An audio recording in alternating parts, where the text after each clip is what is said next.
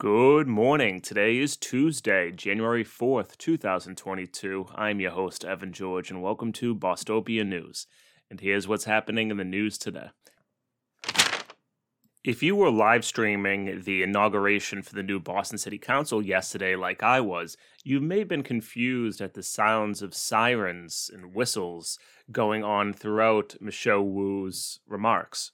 And those were not just general city noises, but instead the combination of two different groups protesting Michelle Wu's vaccine mandate.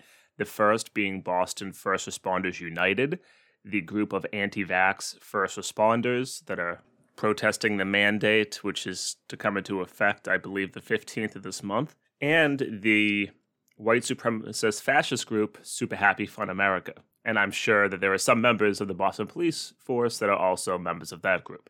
They had the normal anti vax rhetoric. They also was referring to Michelle Wu as a communist. And of course, as I stated yesterday, the reason I can tell you that Michelle Wu is not a communist is because if she was, then I would be working for her administration. More than 155 Boston school staff and teachers have tested positive either this weekend or yesterday, and officials are telling parents to start bracing for cancellations of schools. Quoting from BPS Superintendent Brenda Cassellius, we are trying to protect in person learning for our students. We know this is where they get their meals, this is where they get their education and care, and often many of our students with special needs, they get the services they need so they don't regress. As I noted yesterday, there were multiple school districts across the state that canceled classes, that had a delayed start, which pushed their opening back a day or two. However, ultimately, this falls on horrific planning at every level, though most the blame must fall on the state because they forbid school districts from having an all virtual option. We should have known a winter surge was coming. We did know a winter surge was coming. Should have planned to have maybe a month or two during this period to go back to virtual. And ultimately, now it's going to just be thrust upon us without any pre planning. And add on top of this the KN95 masks that were distributed by the Department of Education appeared to be the cheap kind that the CDC found are only 45% effective. However, Charlie Baker counters that, saying that MIT tested these masks and found them to be 85% effective. Again, a lot of confusion and a lot of fear for something which was very predictable.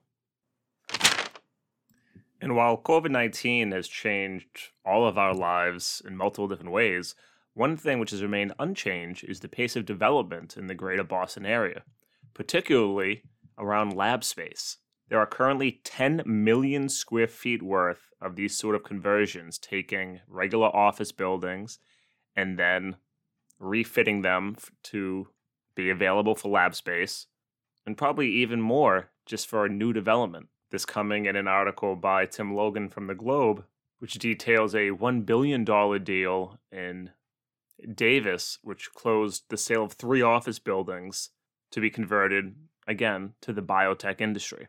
Massive deals like this are going on in Medford, Cambridge, Waltham, Dorchester Bay City is expected to have millions of square feet of lab space. And of course, this all has to do with property value. As an office space that might be listed to be worth 90 million, if that is converted to lab space, that goes up to 175 million.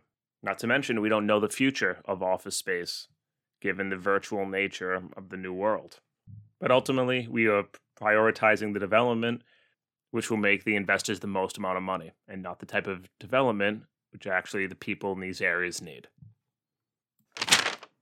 And in some great news again, the nurses that have been protesting at the St. Vincent Hospital for better patient conditions for over 300 days now have achieved their goal and voted in favor yesterday of a new contract. The nurses voted 487 to 9 in favor of ratification. And again, they have been on strike since March 8th over issues around staffing ratios and patient care. Their new contract includes staffing additions to achieve the 4 to 1 patient to nurse ratio that they sought, resource nurses on nearly every unit, a metal detector in the emergency department, and police details to improve nurse safety.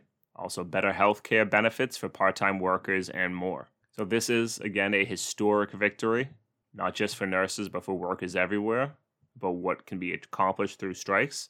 Now, this did get a lot of statewide, national wide attention, where I know a lot of other labor actions are not so fortunate. However, to be on strike for this duration was a Herculean feat, and congratulations to all of the nurses, everyone who supported them, and their union, the Massachusetts Nurses Association. Cheers and well done. And that's going to do it for today. In some quick national news, the child tax credit expired in what is another horrific inaction by the Democratic Party at the federal level, but you can get that news anywhere. So I hope you are all readjusting to the new year, going back to the work schedule, all that fun stuff. Feels weird for me, but we will all make it through together. And so, with that, you know what to do to support the show. Take care and have a great rest of your day.